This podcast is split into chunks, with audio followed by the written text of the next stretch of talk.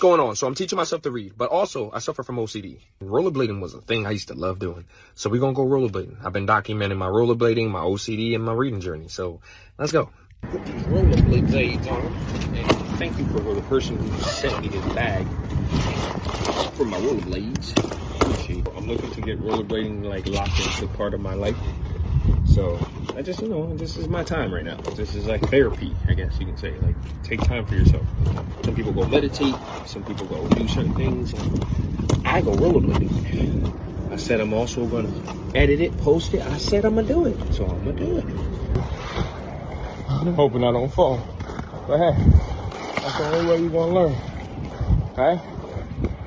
Ain't that right?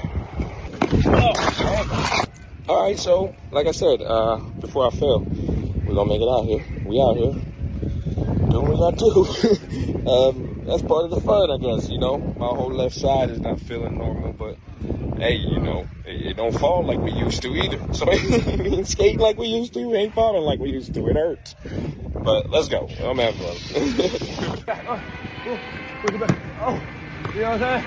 I'm over here getting it. You know what I'm saying? Hold up. Oh,